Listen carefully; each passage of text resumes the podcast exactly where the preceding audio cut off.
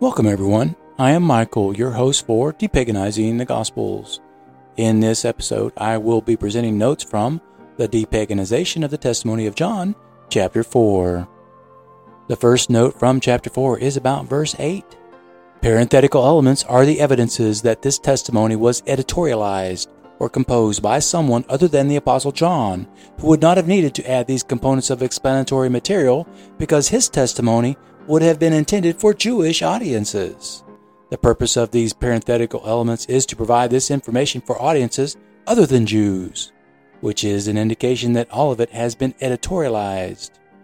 The inclusion of this information is not relevant except to set up the premise that Jesus was alone with the woman at the well. The conversation that occurs be- becomes exposed as complete fraud because Jesus is alone with this woman. The story is fictional and this statement is clear proof that the testimony had been editorialized with literary components found in any made up story. The next note is about verse 9, which says, The Samaritan woman said to him, You are a Jew, and I am a Samaritan. How can you ask me for a drink? The statement, For Jews do not associate with Samaritans, has been omitted for being a curse of hate. The explanatory information was an example of racism and it is a curse of hate embedded in the passage. The detail of the woman at the well does not appear in any other testimony, but it has relevant value. Much of this story will be omitted because it has been editorialized to be racist and suggestive of an immoral relationship between Jesus and the woman. The next note explains the mission of verses 10 through 12. The statements being falsely attributed to Jesus suggested that he was telling the woman that he was God not only are these statements blatantly blasphemous, the event occurs in the absence of the disciples, as noted in the parenthetical statements. So all of it is obviously fictionalized. The purpose of the parenthetical statements is to employ the technique of indirect characterization commonly used in drama, and the conversation portrays Jesus to have been conceited and self absorbed. More of this type of characterization will be revealed in this depaganizing effort to expose the fraud and remove the curses. The next note explains the mission of verses 13 through 14. The statements being falsely attributed to being spoken by Jesus had the intent to portray him as self exalting, self absorbed, and conceited. Because the text of this gospel originated from Aramaic manuscripts dated to the 4th century, it is obvious that a pagan Roman altered the story. Additional changes were made to create the King James Version, and those heretical changes survived in the New International Version as well. The next note explains the mission of verses 15 through 19. The passage insinuated that Jesus knew the sins of others and that he was a mind reader. These were the powers of necromancy and sorcery that pagan Europeans believed were real.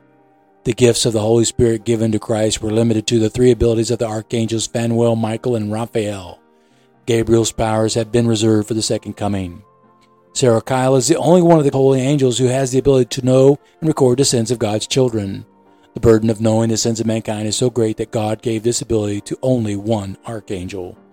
This ability has never been one of the gifts given to any man by the Holy Spirit. If any man claims to know the sins of others, that man knows them by communing with demons who possess the sinful and entice others to know sin, but not by God's Holy Spirit. The passage is rife with fraud that was perpetrated by a heretic whose contributions to this testimony was an attempt to denigrate Jesus by portraying him to have been a heretic. It has been heretics who have desired to know the sins of others and to hear their confessions.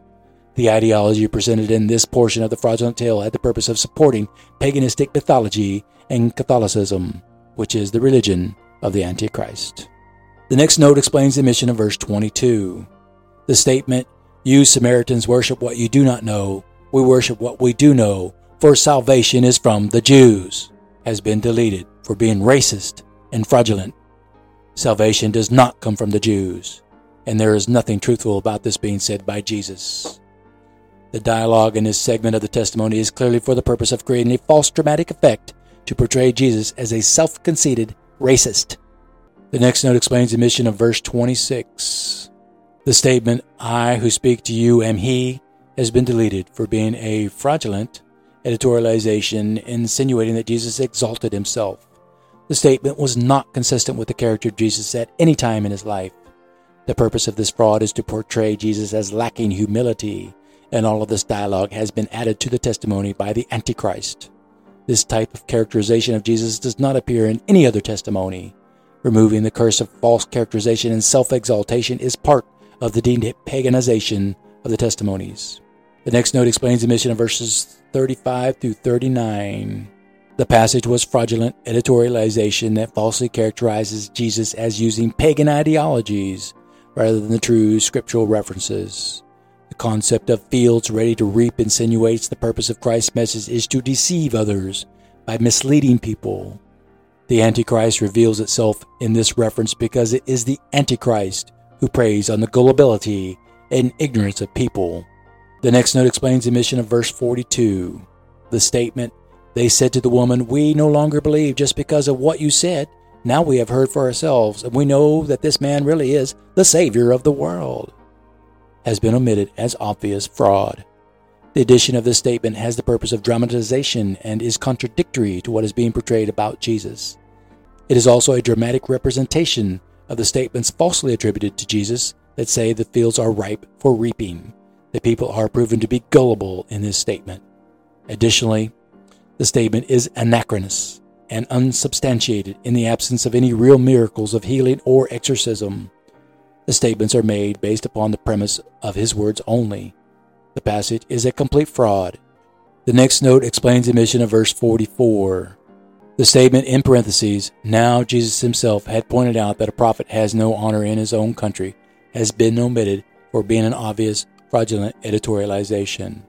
While this statement appears in translation from the 4th century manuscript, it does not have the parentheses and the wording is different.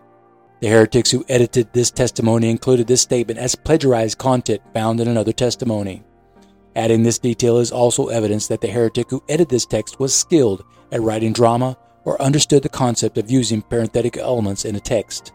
The use of parentheses in this passage did not exist in the Aramaic manuscript from the 4th century. It is a fraud and a curse of fraud to include this statement with or without parentheses because it has no relevance in the circumstances of the story. The next note explains admission from verse 46. The statement, where he had turned the water into wine, has been omitted as another example of fraudulent editorialization that was used to support the earlier fraud of a false miracle that has been omitted to depaganize the text. Converting water to wine was magic or alchemy in pagan beliefs, and this ability does not come from the anointing of the Holy Spirit. The next note explains the mission of verse 48. The statement, unless you people see miraculous signs and wonders, Jesus told him, you will never believe, has been omitted as another example of fraudulent editorialization that was evidence of false characterization being credited by the heretics who edited the text of the testimony in the 4th century AD. Jesus is being portrayed as being perturbed about being asked to help others. This same thread of character appears in other testimonies, and the alterations in other testimonies are connected to this one by that similarity of false characterization. The purpose in altering other testimonies to be similar to what appears in this one is to create a false validity. Jesus Christ was not self absorbed nor conceited that he would make these statements denigrating people for their request to heal them or cast out demons. The last note explains an omission from verse 54. What is missing from the testimony is the matter of how this miracle occurred. There is no telling of how Jesus most likely prayed privately for the healing of this child, and the insinuation is that the event of healing occurred simply because Jesus said it was so. The heretics who edited the testimony also removed details of truth while inserting details of fraud. Well, that is all for this episode. Be sure to subscribe for notifications. Thank you for listening. I am Michael.